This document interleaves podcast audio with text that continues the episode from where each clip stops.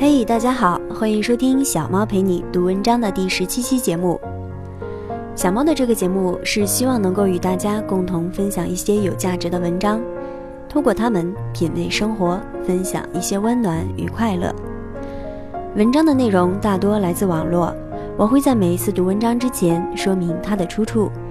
在这里，非常感谢原作者给我们带来的精神财富。由于工作的关系，小猫陪你读文章会不定期的更新，也希望喜欢的同学能够对节目留下宝贵的意见。小猫也在努力的成长。小猫陪你读文章，遇见美文，共同分享。世界那么大，我想去看看。其实这是一句很有道理的话。趁你还有时间。尽你最大的努力，做成你最想做的那件事，成为你最想成为的那种人，过你最想过的那种生活。在这一期的节目里，小猫与大家分享的文章是《世界远比你想象的更精彩》，别放弃。来自微信订阅为你读书，在此非常感谢原作者分享给我们的人生感悟。世界远比你想象的更精彩，别放弃。用个老套的例子开头吧。一个富有的人，你把他所有的财产都拿走，他也不会过得像一个乞丐。他知道自己的钱是怎么来的。他没有了几千万，那么他还可以再赚几千万。这就是能力。这个世界上最重要的就是你自己的能力。你懒惰拖延，就意味着你之后要做的事情很多。有的时候，你遇到的不顺，其实不是因为你运气不好，也不是因为你没有机会。有时候，机会就在你面前飘过，只是你还不够优秀，能抓住它，因为你不够努力。高中之前，我非常叛逆，而且还很平庸。我妈绝望地求校长把我放进了当时市里最好的中学、最好的班级之一。我和其他人的中考成绩差几乎一百多分，可谓一个巨大的鸿沟。那个迎接高中的暑假，我家那个封闭的书房构成了全部的回忆。两个月内，我疯狂地自学所有的东西。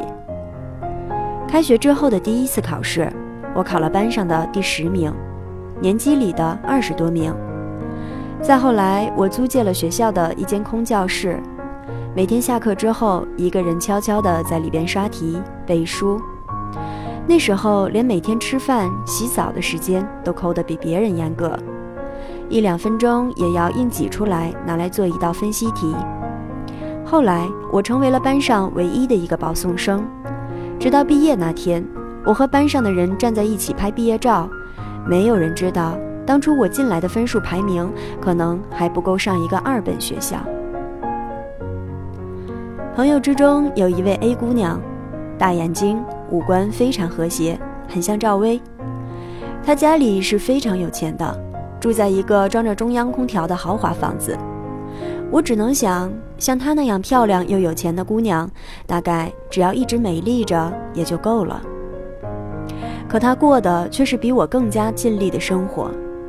考上了一流的国内高校，大学时期参加了不少都让人觉得又苦又累的项目，并保持所有科目绩点无人能敌的高度。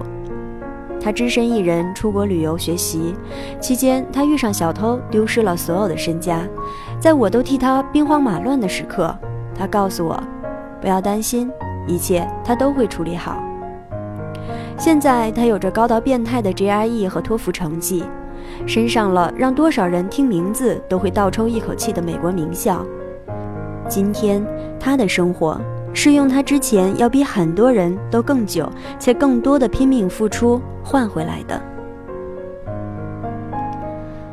很多人都渴望拥有更大的能力，过得更好，却不愿意付出相应的代价。还有一个朋友，挺胖的男生。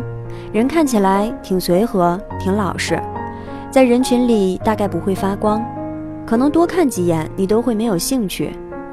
我看了他的课表之后就被吓得不轻。之后每个学期都能听见他又拿了最多钱的那份奖学金的消息，看他在上海各个高校追各种讲座。每当我有点坚持不下去的时候，他总会告诉我：“这个世界是永远比你想的更精彩的，不要败给生活。”后来我还在备战雅思的时候，和我同一级的他已经成为了年轻的雅思老师，而现在他已经在多少毕业生朝思暮想的上海四大找到了工作。并且健身的习惯让他已经拥有了一个和以前全然不同的帅气外表。这句话我一直记在心里。这个世界是永远比你想的更精彩的，不要败给生活。如今我也一直最喜欢大一开始时那个一心一意的生活。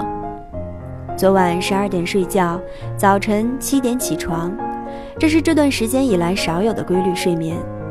醒来以后，第一件事情就是蹑手蹑脚的洗漱、收拾好书包，在微弱的晨光里去买一杯豆浆和两个包子。有时候起得实在是早，便会喝一碗粥，然后一边收新邮件。有时候耳机里还会放着英语，去上课的路上一边走就可以闻得到草香。有的时候，迎风会吹来柳絮，然后还会过我们学校特有的一座桥，桥下是映着朝阳的河水。到教室的时候还没有什么人，帮好友一起占几个前排的位置，开始预习一天的上课内容。周末的时候，在图书馆做习题，在图书馆靠窗坐。眼睛很累的时候，从窗外看出去，可以看到一整片奢侈的广阔和植物郁郁葱葱的浓绿。从早上到晚上十点，除了饭点，一直没有出图书馆的门。这期间没有和任何活着的生物做任何形式的沟通。那时候的我，不断地告诉自己，在各种方面比我优秀很多，更比我努力拼命的朋友们，依然还在狂奔。我却只是在不紧不慢的小跑。我也曾经想要寻求和所有人社交带给自己的充实感，无论干些什么，都一定要找人陪伴。突然的那一瞬间，可在当你一个人默默地享受努力这个过程的时候，所有的事情都远隔一千道山，一万重水，没有什么可以影响我，我自己就能塑造出我自己的一个世界架构。和那时候总是需要借助外界给予才可以体验到的幸福比较起来，起码这是自己给自己的。也许看起来就只有这么一点点，但浓度很高。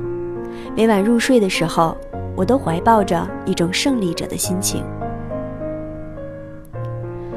大学里成立了一个拔尖班，大约是每个系选取百分之三的学生组成一个多元化的班级。各种专业的学生组成了一个四十多个人的班级。侥幸选入成功后，我一直抱着混在大牛大神中的惊恐中。我心想，这些人都是变态，肯定高傲的极难相处。后来我发现，他们来到这儿都是有原因的，并不浮在表面。有些人总觉得，如果成绩很好的人一定都又呆，情商又低。可事实是。一个优秀的人，确实在很多方面都很优秀。他们每个人都十分有礼貌，而且谦逊有礼。这个班级拥有超额定学分修课，并且任何专业课都可以任选的特权。于是，在我看完其他人的课表之后，我已经惊讶的说不出话。我看过买东西打折狂买的，但是还没有看过因为上课不要多收钱而把课表排得快满出来的。他们脸上一种占了学校便宜的狂喜，让我一时间恍惚的不相信他们和大学那些巴不得翘课的其他人上的是同一个大学。把自己放在一个优秀的环境里，你才会发现自己做的远远不够。网上，我每次说要努力才能超越别人很多的时候，总有人会说，很多事情都是天生的，这个世界不公平。确实，但是你要接受这个世界的不公平。这个世界并不是一个方方正正的黑白分明的格子，怎么可能什么都一样呢？但是你不能让世界的不公侵蚀了你自己的内心。你自己能去争取的东西，不会因为别人拥有了多少而改变它的价值。我曾经也被他人生活中闪闪发光的东西迷失了自己想要的，而我现在觉得我没有必要去羡慕他们，因为他们有着他们想要的，我有着我自己想要的。总有人比我成绩好，总有人过得比我光鲜，这些都和我没关系。我想要的才是最重要的，我要努力去改变它。我的目标放在这里，我要追赶它，成为它。别人说这个世界看脸，上帝确实没有在外貌上眷顾你，但其他方面你总能努力超越别人吧。何况我觉得这个世界上大部分人都长着平庸的相貌，没有多少人真的美得惊为天人。也没有多少人真的难看的让人想吐。也许我们始终都只是一个小人物，但这并不妨碍我们选择用什么样的方式活下去。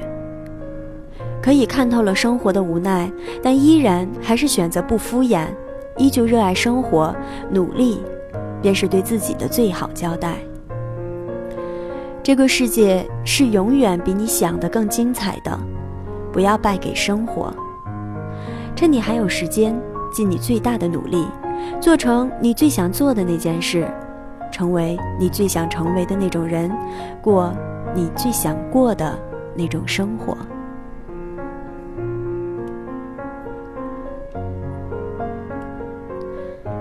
小猫陪你读文章，遇见美文，共同分享。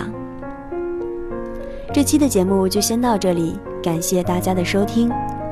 小猫呢，因为工作的关系会不定期更新，也许不能每一回都很规律，但希望我的声音搭配一些美好的文字，能够给你的生活带来一些温暖的时刻。小猫陪你读文章，希望能给你的生活带来一些温暖，一些快乐。